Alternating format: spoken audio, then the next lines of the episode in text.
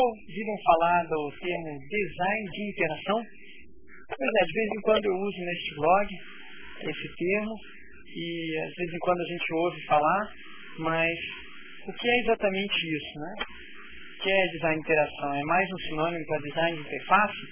Mais um sinônimo para engenharia de usabilidade, arquitetura da informação, web design? Não. Design de interação é uma proposta é, acadêmica que visa expandir o escopo da disciplina também acadêmica que já existe, que, se chama, que é a interação humano-computador. Essa disciplina já tem aí décadas de história, pesquisando como que a gente pode é, melhorar o uso do computador, né? Uma das coisas que ela pesquisa é a usabilidade, mas não é só isso também não. Interação humano-computador também pesquisa aspectos psicológicos, cognitivos, sociais e, e outras questões é, que envolvem a, a, criação de interface. Mas a interação humano computador também não se, não, se, não se fixa só em questões de interface também. Ela também trabalha é, aspectos, aspectos muito mais sutis, como por exemplo, para que, que serve um determinado programa de computador, como que ele se insere na vida de uma pessoa e tal. Isso também é estudado pela interação humano-computador. E essa disciplina é muito rica, né? ela desenvolveu métodos muito interessantes a partir da confluência de outras disciplinas, né? que ela surgiu dentro do seio da própria informática, mas para poder lidar com, com esses desafios novos do que se vai fazer com o computador, né? Você já tem, tem os engenheiros, tem os informáticos que criam um computador. E daí o pessoal da interação humano-computador, eles pensam como que a gente pode usar esse computador, né? Para que, que vai usar ele? Que adianta ter uma máquina lá super potente que processa um bilhão de informações por segundo se você não sabe que informações vai colocar ali e nem o que você vai fazer com esse processamento. E daí, é, só que essa disciplina IHC, né, ela ela está restrita ao, ao, pelo próprio nome dela, né, a interação humano-computador. Só que nos últimos anos, é, o computador começou a ser usado para é, como meio de comunicação, principalmente através da, da, da web. Né? A web e a internet, de forma, de forma, de forma geral, e-mail, é, a web, os mensageiros, mensageiros instantâneos e tal. Então o computador começou a se transformar numa mídia, né, numa forma de comunicação entre pessoas. Então a interação humano-computador começou a, a, a, a discutir também questões de interação entre uma pessoa e outra pessoa. Que na realidade era o que acontecia, né? Quando você está no mensageiro instantâneo, você não está interagindo com o software ICQ. Você está interagindo com a pessoa que está do outro lado conversando com você. A interface que está ali do software, essa, essa daí é só, é só um meio. Né? Você não está interagindo com a interface, você não quer conversar com a interface. Então, o próprio termo interação no computador começou a perder de certa forma, o sentido, é, a abrangência que ele tinha antes, anterior. Né? Então, começou a surgir, entre o pessoal da interação no computador, um novo movimento que se chama Design de Interação.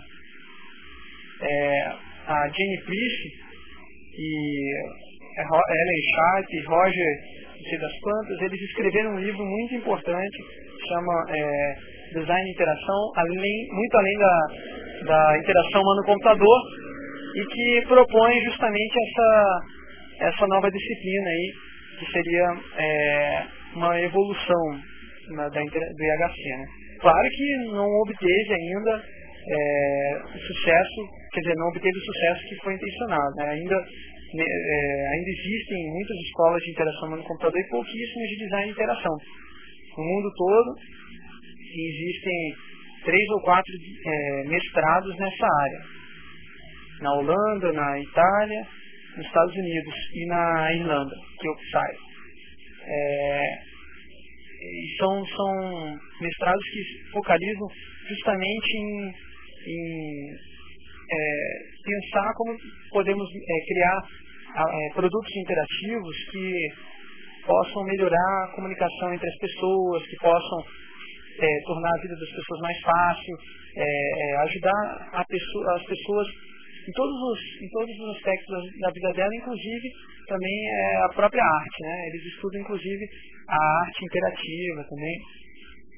Então, é, o design de interação ele não trata só da interação do, do homem com, com o computador, ele trata também da interação é, é, do homem entre as pessoas por meios diversos, não só o meio computador, mas também é, uma secretária eletrônica, também um, um, um liquidificador, é, um micro-ondas, qualquer aparelho que tiver uma certa participação naquela determinada ação do usuário, né, se ele for interativo, né, então ele vai estar sendo estudado pelo design de interação. Mas é, por que, que eu estou falando sobre isso? Né? Então hoje, hoje eu vou falar sobre, fazer um paralelo entre o nosso design de interfaces aí, que também é design de interação, e, o, e a antropologia. A antropologia é o estudo do homem dentro do seu locus social, né? É, não é como a psicologia que estuda somente a mente do homem, lá, que vai lá dentro da caixa preta.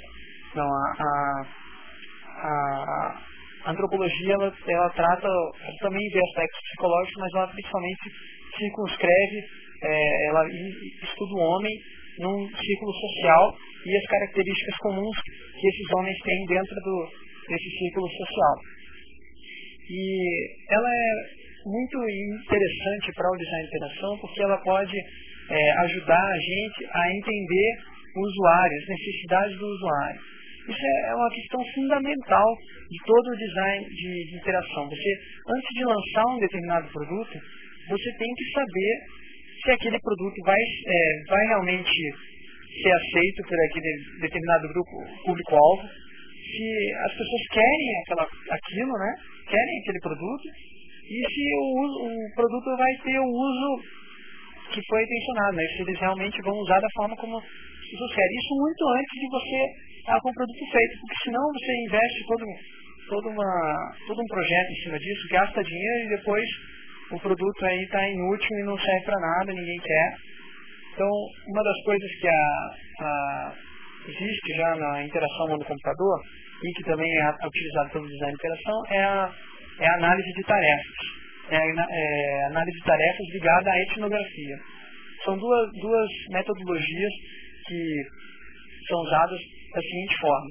Você faz uma etnografia, que significa você vai no onde está o grupo de usuários alvo, né, no ambiente dele.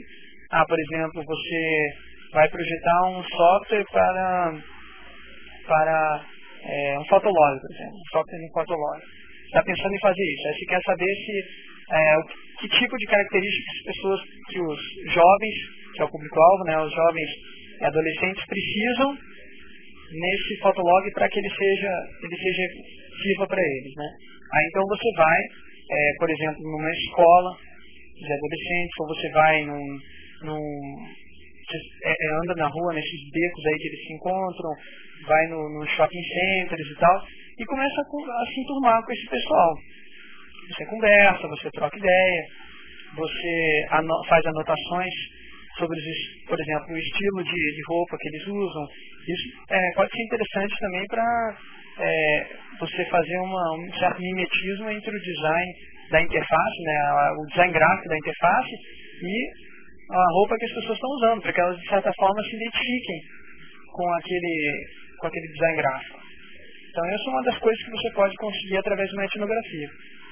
Também você faz a análise de tarefas. No caso do Fotolog não existe muito, não tem muito como você fazer isso. É, mas tem mais sentido quando você está projetando um sistema, né, isso mais na área de software, né, um sistema que vai substituir uma rotina que já é existente, é, mas que não, não possui um sistema automatizado. Né? Por exemplo, você tem uma empresa que tem uma geração de planilhas é, de cálculo de, de, performance de seus fornecedores, por exemplo. E aí eles te requisitam a fazer um software que automatize a, automatize a geração dessas planilhas. Então o que, você faz? Você vai lá e vê como que é hoje que está sendo feita essa geração das planilhas. É a análise de tarefas.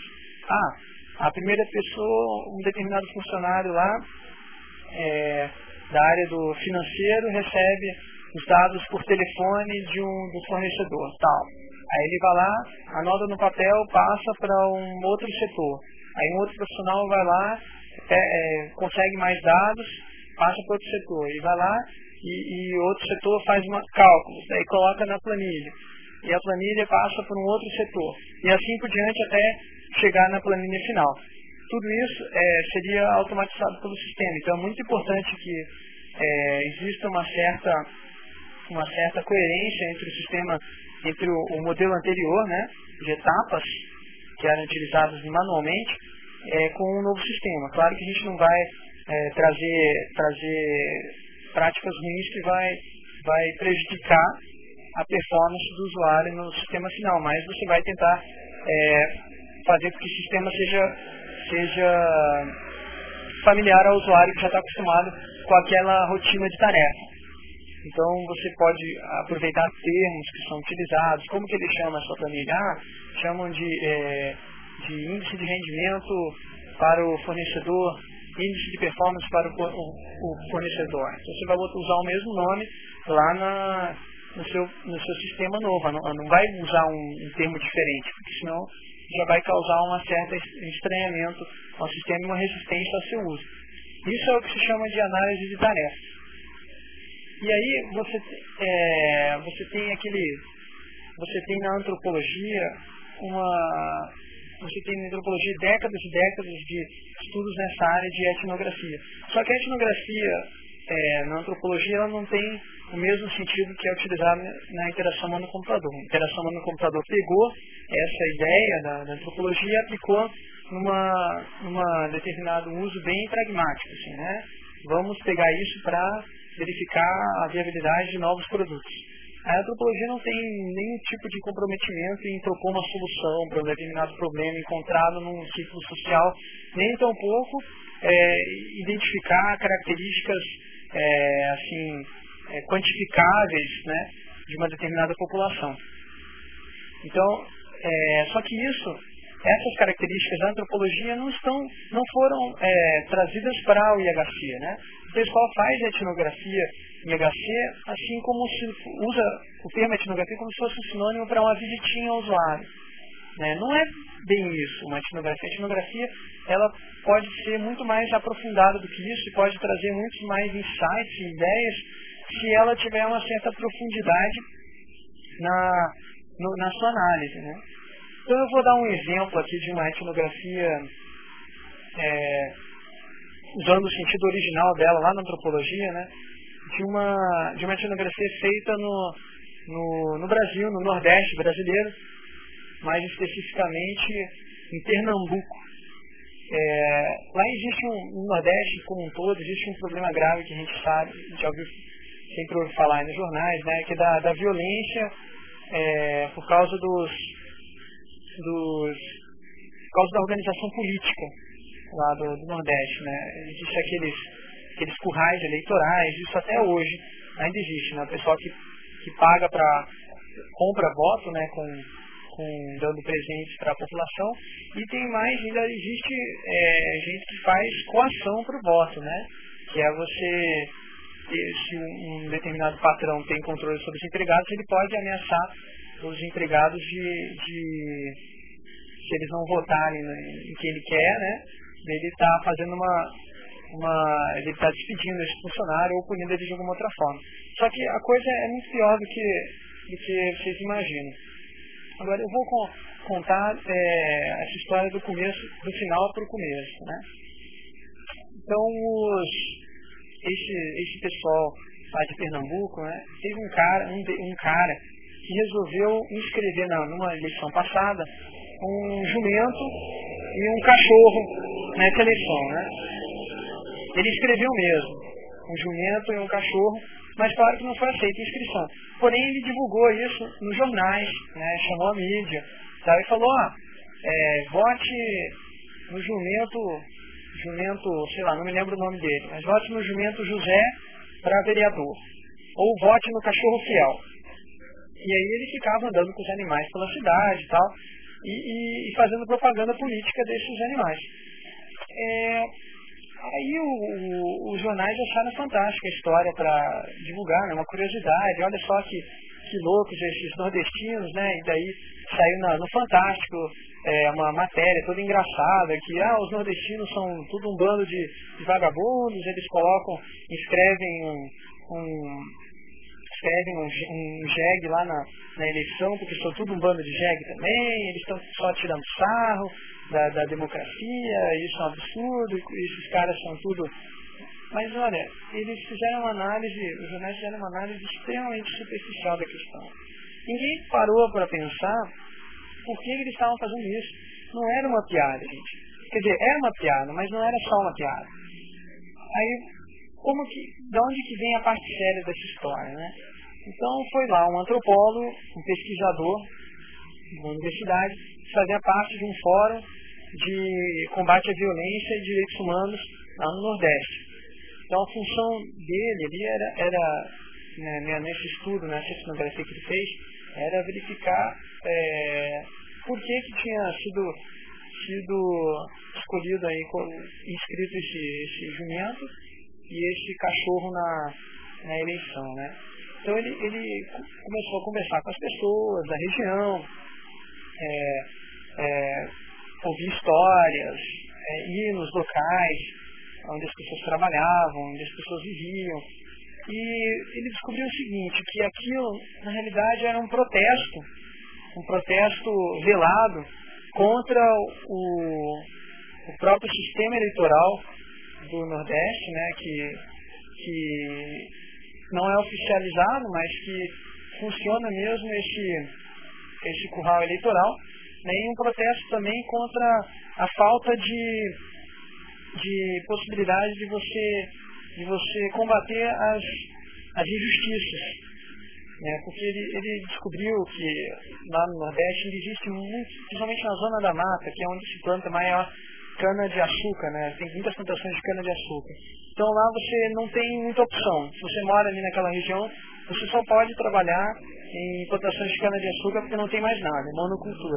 Então se você, é, se você desagradar o seu patrão, então você fica na rua e você fica sem trabalho. Então você tem que fazer tudo que ele mandar. E aí é, você fica a mexer dele. Então é, o patrão faz o que quer. Se ele, se ele paga pouco, você não tem como reclamar é, do, do pagamento.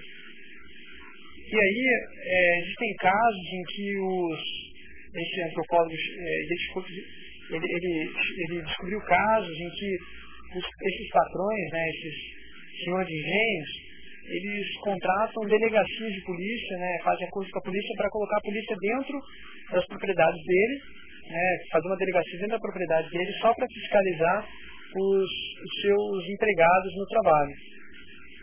É, então, se o empregado ele reclama de alguma condição de trabalho, os policiais estão ali em cima para para estar tá calando a boca deles. Né? É, uma, é uma situação totalmente totalmente avesso do que seria o sentido original da polícia. Né? Mas como ali esses, esses senhores de engenho são também os políticos da região, são quem mandam, quem donos do poder, né? Então eles não eles não eles têm poder para fazer isso, né? A polícia ela obedece a quem está no poder. Então, são esses caras que estão no poder, então a polícia vai estar tá coagindo a população. E, então esse, esse sentido original desse jumento, desse, desse cachorro, então ele era um símbolo, na realidade, né? É um símbolo de protesto dessa população. Só que é um protesto velado, não é um protesto não, é, não foi como um, dos, um indivíduo que há muitos anos atrás ele resolveu peitar de cara esses, esses senhores de engenho que faziam essa coação na, na população, ele resolveu começar a denunciar isso nos jornais. E chamou os jornais e começou a falar das condições terríveis de trabalho, dos currais eleitorais, das pessoas que são assassinadas, que não, pessoas que não concordam com, com isso, elas são assassinadas e tal. E daí ele começou a falar nos jornais, começou até, inclusive, a dar nome aos bois, falou quem eram é, as pessoas né, que faziam isso, e de repente começou a ser a, a, ameaçado de morte. Daí ele pediu é, ajuda da, da, do governo para proteção e tal, e o governo é, não deu proteção para ele, E ele falou no jornal, estou sendo ameaçado e tal, e tais, tais pessoas dizem que vão me matar, e ele foi morto. Ele foi assassinado algum tempo depois, e as pessoas foram, é, foram acusadas, mas até hoje estão respondem pelo processo em, em liberdade. Né? Então realmente é um sistema, o Estado lá como sistema é, de lei, né, ele não funciona como funciona aqui. Né? Então esse que era o protesto do, do, desses animais que foram colocados. Só que olha, olha só o curioso, né? Então esses animais eles serviram de símbolo né, para esse protesto. Mas quem realmente estava fazendo o protesto eram os animais, era o, o cara que foi lá e colocou os animais. Aí olha só o que aconteceu. Esse jumento, ele foi assassinado. Então um desses políticos, é, ele, ele, ele assassinou o jumento né, e, e, queria assassinar também o, o cachorro. Só que daí é, o cachorro não foi assassinado porque um, um cara que estava passando perto levou o cachorro embora né, e disse, ó, eu vou cuidar do cachorro, não vai ser esse dono é, que está insuflando ele para ser contra os políticos. Né? Ele, ele não vai mais ser contra. E daí o que aconteceu? O dono ficou sem um animal, pra, sem os animais, né? E começou a ele receber ameaças. Né? Porque sem o símbolo, a, a, ele passou a ser o símbolo. Né? Ele estava transferido para os animais, passou a ser ele o símbolo. E aí, é, e aí ele, ele foi na, na, na, imprensa também e falou, olha, eu não, não tenho medo de ninguém e tal, eu fiz isso porque é, realmente essa política daqui é uma palhaçada tal, e acabou que não foi morto, porque o caso ficou para si mesmo, né? Esse não foi morto, pelo menos. Mas é, o, o jumento foi. É, então a coisa foi séria, não é uma, uma piada só. Então isso que foi o resultado né, da. Claro que existem muito mais detalhes que eu não falei aqui nessa, nessa, nesse breve comentário, breve resumo da, da questão, existem muitos outros aspectos é, é, é, que poderiam ser comentados. Mas é, esse que é o legado de uma etnografia verdadeira, né? Ela vai a fundo mesmo nas questões, ela, ela investiga mesmo as ações sociais, é, psicológicas que estão por trás de toda essa, de todo um determinado fenômeno social e traz um material muito rico. Então imagine se você fizesse uma se você quiser usasse esse tipo de, de etnografia mesmo num, é, é, no lançamento de um produto interativo. Né? A gente vê todo dia, quer dizer, toda semana se lança um novo serviço é, de, de, de, internet, um novo site que surge fornecendo um serviço miraculoso e que aí cresce um hype, e aí todo mundo, ah, legal, legal, legal, e daí começa a usar e depois para e cai no esquecimento porque ninguém realmente precisava daquilo, né? Então, por que, que ninguém vem perguntar para mim, né, que eu sou um usuário? Por que ninguém pergunta para mim se eu quero realmente aquilo? Por que ninguém pergunta para mim quais são as necessidades? Do que eu precisaria para ser feliz? Né? O que, que acrescentaria algo na minha vida? Então, isso é esse tipo de coisa que pode ser feito numa boa etnografia, né? Chegar num determinado grupo de usuários e ver realmente o que eles precisam, conversar com eles, ver as necessidades, os costumes, quem são eles, né? quem são essas pessoas. Não ficar é, é, simplesmente anotando, fazendo pesquisas de mercado e anotando dados quantitativos. Ah, 50% do nosso público-alvo é, gosta de, de vermelho, gosta do, do vermelho, é a cor, é a cor preferida. Ah, então por isso nós vamos colocar o vermelho vai ser vermelha a cor do nosso produto. Não é bem assim. Né? Não dá para você ficar partindo de, de pressuposições, assim, né? você utilizar dados quantitativos é, é, para tomar decisões arbitrárias. Assim. Você tem que entrar dentro mesmo daquele, daquele determinado daquele, daquele grupo de usuários e ver o que eles estão precisando, né? E ver quais, quais são as características que eles vão gostar, que não vão gostar. Você tem que conhecer. É como as pessoas que a gente tem no nosso círculo de amigos, né? A gente sabe dar um presente para elas porque a gente conhece elas. Quando a gente não conhece, é muito difícil dar presente. Por isso que no amigo secreto, aqueles amigos secretos, é super difícil você escolher um presente, né? Uma pessoa, você tem que ficar perguntando para as pessoas que conhecem ela, e aí, o que essa pessoa gostaria de ganhar e tal. Então é muito difícil você dar um presente, né? Você, que é a mesma coisa que você projetar um produto sem você saber o que, que essa pessoa gosta. É, vou dar um exemplo de, de também de etnografia, quer dizer, não sei se foi feita etnografia, né, mas um exemplo bem interessante de você analisar a demanda recolhida, né, de uma determinada população. O que é demanda recolhida? Isso é um termo do marketing. Que você, é, todas as pessoas têm demandas recolhidas, tem coisas que elas gostariam que, que de ter, gostariam de, de, de, de obter, de comprar, de, mas não podem por algum determinado motivo. Ou porque é muito caro, ou porque não existe um determinado produto. E aí, é, olha só que curioso. É, lá na Bahia, os caras é, resolveram, resolveram, tiveram a ideia de, de criar um novo tipo de shampoo especial para lavar calcinhas. Aí, aí você pergunta, não é que isso? Bom, se você é, não é mulher como eu, né, você deve entender, é, você não vai entender isso, mas se você tiver uma, uma esposa, uma irmã, uma mãe, você pode perguntar para ela. É, se, se não for muito, muito indecoroso, né? É, as mulheres elas têm um costume, muitas delas, né, têm o costume de lavar a calcinha no banho. Porque diz que é, é, você lavar rapidamente você evita que crie germes e tal, e sei lá. As mulheres são muito afiadas, né? Um homem, é, duvido que tenha algum homem que lave cuecas no banho, mas é, é um costume de muitas mulheres. Só que quantas mulheres? Né? Será que valeria a pena mesmo você lançar um produto, um shampoo especial para lavar calcinhas no mercado é, para as mulheres que lavam desse jeito? É, será que vale a pena mesmo? Será que elas não vão se sentir, se sentir envergonhadas de estar comprando um produto como esse? Porque talvez é, lavar calcinha seja um costume que não, não possa ser é, falado em público. Né? Então o que, que esses, esses baianos fizeram? Eles foram no, no, conversaram com muitas mulheres, fizeram muitas pesquisas, sei se fizeram etnografias, mas o fato é que pesquisaram se o produto era viável. Né? E realmente chegaram à conclusão que o produto era viável, mas ele deveria ser discreto. Nada de colocar uma, uma calcinha, sei lá, uma calcinha enorme desenhada no produto, ou fazer, usar cores berrantes, ou, ou dar, uma, dar uma ênfase na palavra, é, é, é, uma ênfase de, de de que é engraçado isso. Não. Eles fizeram um produto, se vocês, é, não sei se no supermercado vocês têm isso, mas no supermercado aqui perto de casa já tem.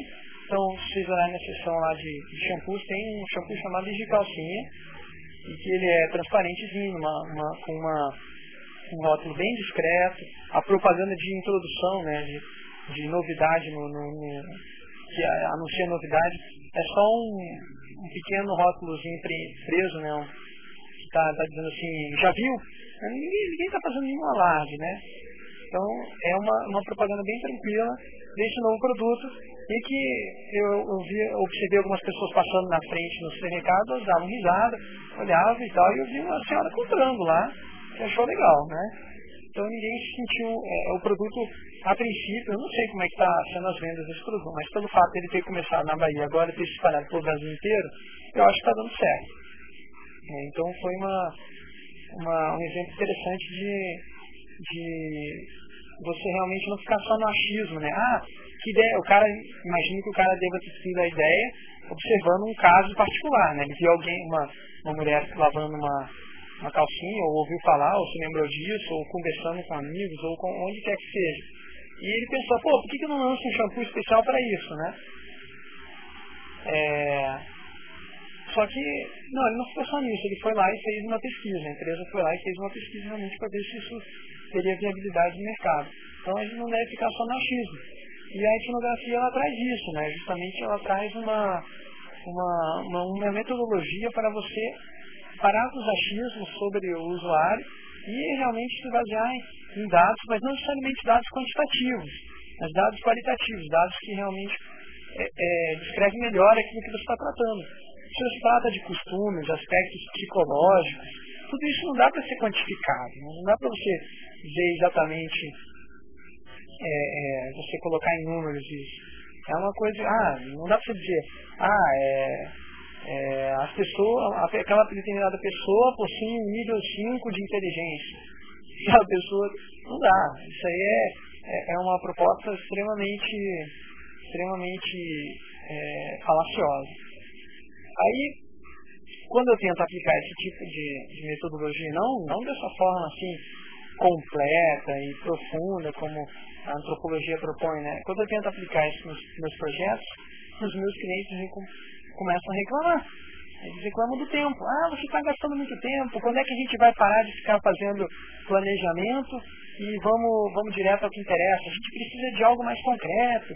Precisa é, é, mostrar é, né, o resultado dessas pesquisas para os stakeholders, os outros, os outros, é, as outras pessoas do projeto que estão interessados né, no, no produto final. A gente precisa de, de, de coisas mais concretas. Não dá para ficar só pirando, abstraindo a vida toda. Né? É claro que a gente tenta explicar, mas dificilmente as pessoas entendem isso, né? Porque realmente é, é uma, é uma é um tipo de, investimento que gera bens não, muito intangíveis, né? É um tipo de conhecimento que dificilmente o próprio avaliador, né, a pessoa que está fazendo essa etnografia, vai conseguir passar para uma outra pessoa de uma forma de uma forma é, formalizada. Isso é algo que eu vou saber como avaliador, né? E vou poder, vou poder estar interagindo com quem vai fazer o design de interação, ou mesmo se eu mesmo for fazer, eu vou estar aplicando aqueles conhecimentos nas decisões. Mas não vou conseguir exatamente descrever tudo que eu vi, é, é, colocar é, certinho né, como as coisas eu, como eu percebo que as coisas são. Então isso é, é dificulta bastante para quem não está acostumado com esse tipo de, esse tipo de, de metodologia. Porém, é, eu acho que a gente deve defender esse tipo de coisa e insistir né, que é importante que haja esse conhecimento do usuário. Imagine se tivesse é, um produto realmente que, que fosse, tivesse uma etnografia aprofundada e tal pô, o produto vai ter, ele pode, dali que podem surgir justamente as ideias dos, dos diferenciais, os grandes diferenciais competitivos da própria empresa, né? Se você lança um produto que faz um enorme sucesso, aquele produto passa a ser um diferencial competitivo e a empresa ganha, lucra muito com isso. É dessas boas ideias é que surgem né, os avanços, os grandes avanços. Então a gente não pode menosprezar esse tipo de, de análise. Bom, acho que hoje eu bati o recorde de, de tamanho de podcast, né? Um podcast bastante aprofundado. É, nos vemos na próxima, hein, rapaziada. Falou!